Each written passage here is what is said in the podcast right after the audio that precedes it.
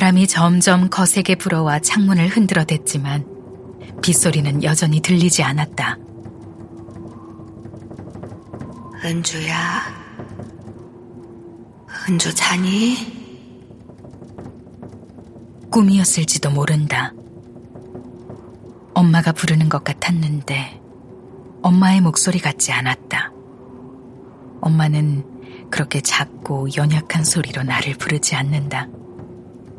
엄마는 팔뚝도 굵고 엉덩이도 크고 힘도 세고 목소리는 크고 활달했다. 동네 어떤 아줌마들보다 더, 아빠보다도 더. 아빠와 말다툼을 해도 엄마는 지지 않는다. 엄마만큼 일을 척척 잘하는 사람도 없어서 아줌마들에게 인기도 많았다. 나는 그런 엄마가 크고 힘센 코끼리나 키가 큰 기린 같다고 생각했다. 그날도 꿈이라고 생각했다. 열 살의 잠과 꿈은 깊고 엉뚱하니까.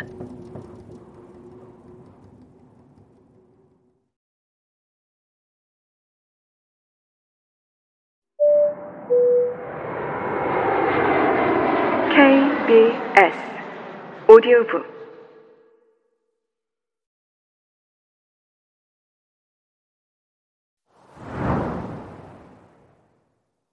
은주, 자니? 엄마의 목소리였다. 옆에서는 동생의 숨소리가 났다. 동생은 나보다 두 살이나 어려서 아무 소리도 듣지 못하고 깊이 잠든 것 같았다.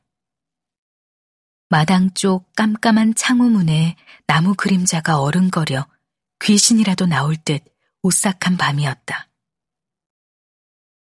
동생의 손을 꼭 잡아보았지만 그 애는 다른 세계에 있는 것처럼 꼼짝도 하지 않았다. 마루 쪽 유리문에 불빛이 희미하게 번져 있었고 불빛을 따라 이상한 소리가 새어들었다. 작은 강아지가 낑낑대는 소리 같았다. 나는 꿈속을 걷듯 문지방 앞으로 다가가서 유리문을 열었다. 그때 내 눈에 들어온 것은 강아지도 엄마도 아니었다. 아빠가 노래를 흥얼거리며 팝송을 듣던 은색 전축도, 접시와 그릇들과 엄마의 보물들이 잔뜩 들어있는 장식장도, 크고 붉은 작약이 그려진 분홍색 옥스퍼드 커튼도 아니었다. 엄마보다 더 연약해 보였던 팔뚝, 푸른 힘줄이 투명하게 비치는 아빠의 팔이 그 모든 것들을 조각내듯 나의 눈앞을 가로막고 있었다.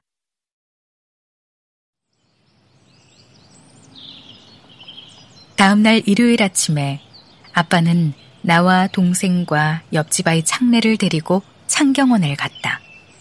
창래 엄마가 김밥을 싸주었다. 아빠는 김밥과 물통을 넣은 배낭을 어깨에 메고 카메라를 목에 걸고 양손에 동생과 창래의 손을 잡았다. 장경원을 가득 채운 나무들에 연분홍색 작은 꽃들이 솜사탕처럼 부풀어 있었다. 모두 그 나무가 그 나무 같고 그 길이 그 길 같았다. 발 디딜 틈 없이 몰려드는 사람들을 따라 아빠의 뒤에 바싹 붙어 걸었지만 자꾸만 뒤로 멀어지는 기분이었다. 아빠를 잃어버린 것은 대관람차가 있는 곳 어디쯤에서였다. 어쩌면 코끼리 사육장 앞에서부터.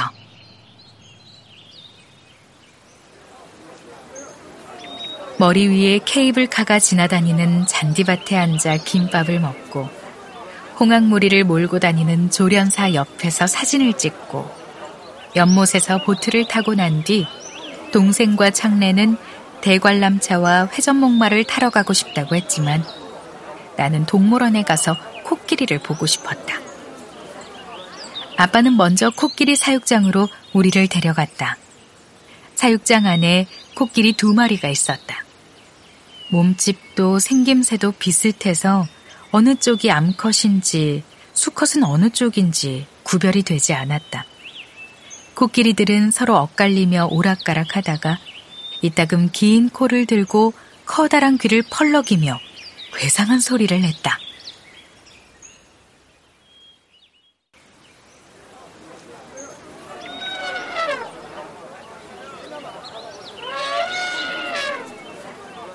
사람들이 구름처럼 모여들었다. 아이들이 호루라기를 불어대며 과자 봉지를 집어 던졌다. 동생과 창래는 놀이기구를 타러 가자고 졸라댔다. 은주야, 금방 갔다 올게. 여기 꼼짝 말고 있어? 너 코끼리 좋아하지? 꼭 여기 있어야 해. 응? 코끼리 앞에. 아빠가 두 아이를 데리고 대관람차 쪽으로 사라진 뒤 나는 사육장 앞에 서 있었다. 코끼리 한 마리가 앞으로 다가서자 사람들이 우우 함성을 지르며 팔을 뻗어 과자를 던졌다. 수많은 팔뚝이 코끼리를 향했다.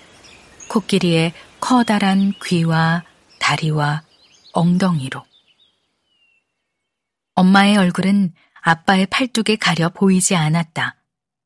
푸른 정맥이 비치는 아빠의 팔뚝 뒤에서 신음이 들려왔다. 아빠의 손이 엄마의 머리카락을 움켜쥐고 있었다. 엄마의 힘센 팔과 커다란 엉덩이와 크고 활달한 목소리는 아빠의 하얀 팔뚝에 짓눌려 마루에 널브러져 있었다. 엄마의 힘에 대한 그리고 아빠의 연약함에 대한 내 믿음은 그 순간 부서지고 사라져 버렸다. 힘센 코끼리라고 믿었고 키가 큰 기린이라고 생각했던 엄마가 고작 아빠처럼 왜소한 남자의 팔에 꼼짝없이 쓰러져 버리다니. 더는 코끼리를 보고 싶지 않았다. 멀리서 대관람차가 태양처럼 큰 원을 그리며 천천히 돌아가고 있었다. 거대한 수레바퀴 같았다. 그쪽만 보고 걸으면 아빠와 동생과 창래를 만날 수 있을 것 같았다. 누렇게 불어오는 흙바람과 따갑게 쏟아지는 햇살과 어깨를 부딪히며 몰려드는 사람들을 뚫고 나는 코끼리 사육장을 빠져나갔다. 연못이 내려다 보이는 곳, 이름 모를 붉은 꽃이 핀 나무 아래에서 아빠를 만났다. 연한 코발트빛 하늘에 노을이 겹쳐드는 시간이었다. 차례를 기다리며 대관람차를 둘러싸고 있는 사람들 속에서 나는 동생도 창래도 아빠도 찾을 수 없었다. 코끼리 사육장은 흔적도 없이 사라져버린 듯 보이지 않았다. 아빠의 얼굴은 땀에 젖어 붉게 얼룩졌고 햇볕에 그을린 팔뚝에는 여전히 푸른 힘줄이 꿈틀댔다. 은주야! 아빠가 나를 와락 껴안았다. 나는 아빠의 팔에서 느껴지는 안심과 사랑을 믿지 않았다. 아빠의 팔에 숨겨진 또 다른 힘을 나는 알고 있었다.